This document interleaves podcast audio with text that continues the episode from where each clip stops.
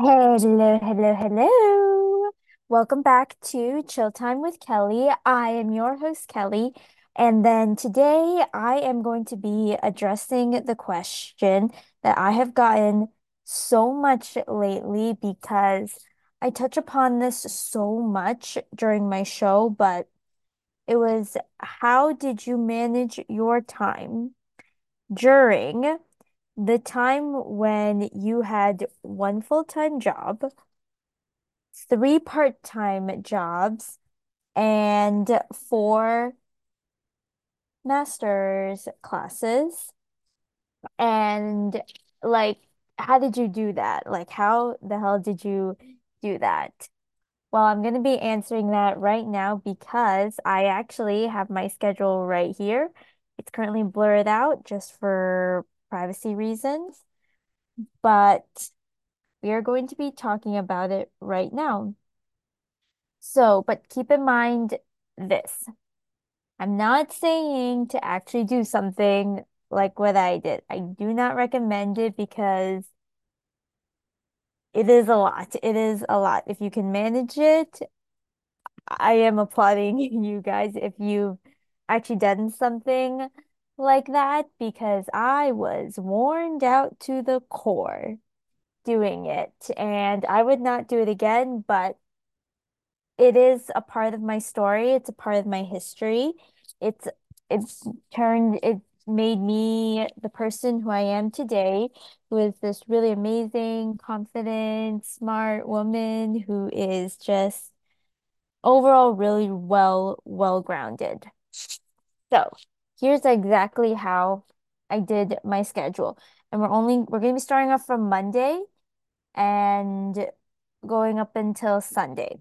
So Monday, I actually allocated that time to do certain things like grading because I was I'm an adjunct professor. I teach undergraduate classes whenever I can. So yeah, I'm an adjunct professor. I taught at an after school.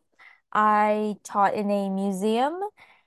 And I was a full-time research a research scientist for a lab that wasn't even in my state, it was out of state. So that was a whole other shebang of itself. So the lab that I was at was three, the timing was about three hours behind us. So if it was uh 9 a.m. our my time, it would be 6 a.m. their time. So that's kind of how it was able to so somewhat work out, but at the same time, it was really, really difficult because sometimes I would have to have meetings at, I would say, like mm, around like eight o'clock my time, and it would be like five o'clock their time. So they would just be getting out of work or in the process of getting out of work, but it was like eight o'clock my time, and everything was just so dark around me already. And that just made it more complicated. So we definitely allocated time for that too.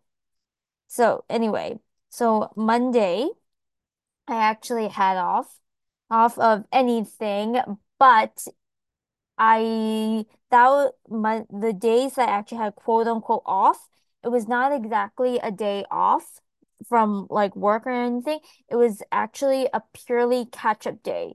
So from Saturday, Sunday, and Monday, all three of those were catch-up days.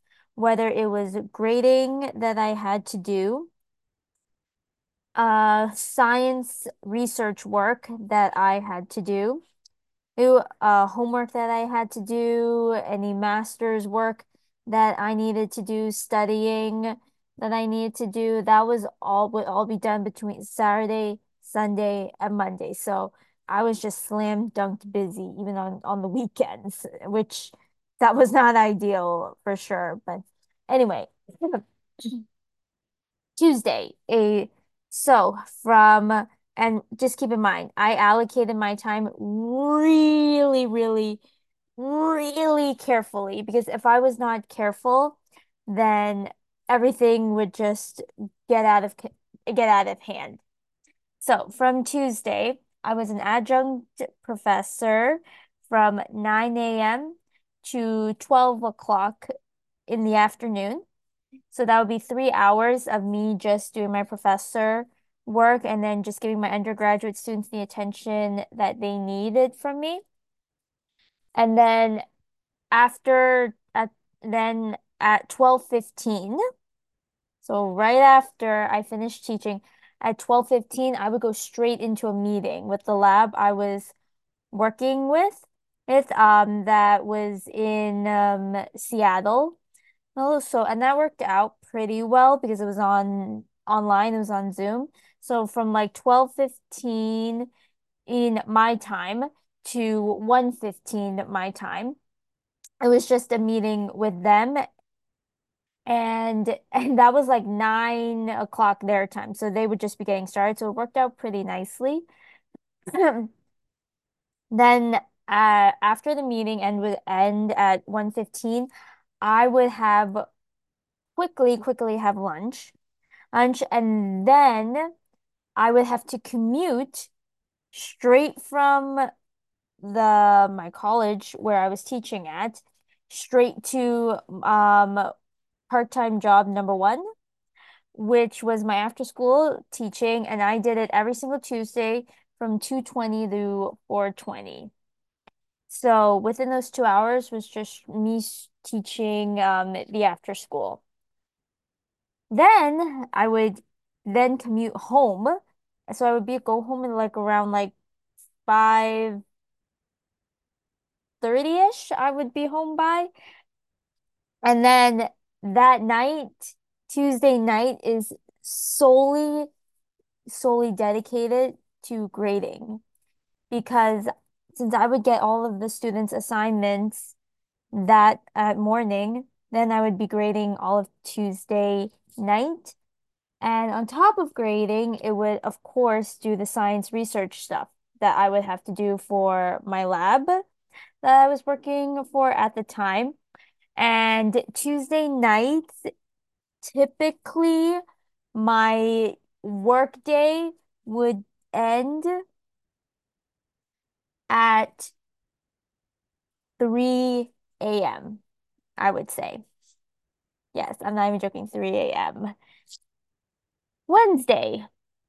Days were dedicated to my research projects that I was doing as a master's student. Now, in my master's students class, I would I would was leading my own research project at the time as well. So I was not I was leading two independent re science research projects at the time. So on to the like you can imagine how crazy I was going when with four classes, three part-time jobs, one full-time job, and I'm leading my own master's research project. Oh, it was insane. I can't believe I even went through this. So anyway, um, Wednesday, day all day was just dedicated to research, or to like all my science research stuff. So my lab in Seattle, I was working fully, fully with them that Wednesday on Wednesdays, as well as leading my master's thesis project as well on Wednesdays. So that was a fully research day. And then by the time I would be home, it would still be up to at least 3 a.m. working, which was not ideal. And then yeah, I'm I'm already exhausted just thinking thinking back on all this. So anyway, um Thursdays were are actually one of my more busier days because um on Thursday from 9 a.m. in the morning to 3:15 in the afternoon, yes, that's how long this class was. I had um class this day. And then after 3:15 at 4 o'clock my time, I would have to go straight into a meeting with um, my lab in Seattle. Oh, and that was the end of the week check-in. So throughout the week of me doing the work, I would be emailing them back and forth, back and forth, back and forth, things that I need to do. Oh, and then any kind of help. And then Thursdays were more of like our catch-up days of mm, trying to figure out what to do next for the following week.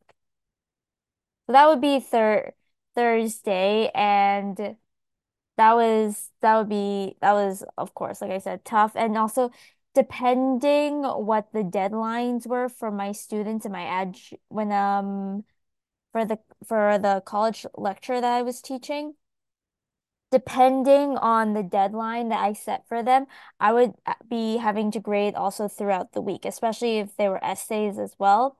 So keep all that in mind too. I know this sounds super insane. Um, so yeah, Thursday nights I I th Thursday nights I had to end early, You're then 3 a.m., which is still technically not early because Friday morning I actually had a super, super, super early start. So Thursdays, I try my best to pa to go to bed and sleep by I think like maybe 11 or 12 o'clock. Uh, so like 11 p.m. or 12 a.m. Like I would try to fall asleep, but sometimes it did not happen. So anyway, Friday what would be an early start for me. So Friday I actually had class from 9 to 11:30 in the morning. And then after that, and I would have to commute all the way back home, like I said, attend another class I had online at the time. And then basically the rest of the Friday, it was definitely the work with Seattle, oh, the Seattle lab I was working for at the time my master's thesis work that I was doing, doing and grading and just all that and homework as well. So that's kind of how I somehow managed to fit everything in and I passed everything, thank God. But to answer like the most common question I think I got. Like, I think that was the best way to answer it. You may need a piece of paper if you actually wanted to imagine how I actually did it. But I think what made it hard and why I said I would not do that again is purely because it was it was not impossible, but it was mentally draining. It was so mentally draining. And I'm not complaining about it at all, but this this show is about reflection and all the lessons I have learned, and that was a big lesson that I learned. Um, it's not really to don't bite off more than you can chew because I feel like if that makes you thrive, then by all means do it.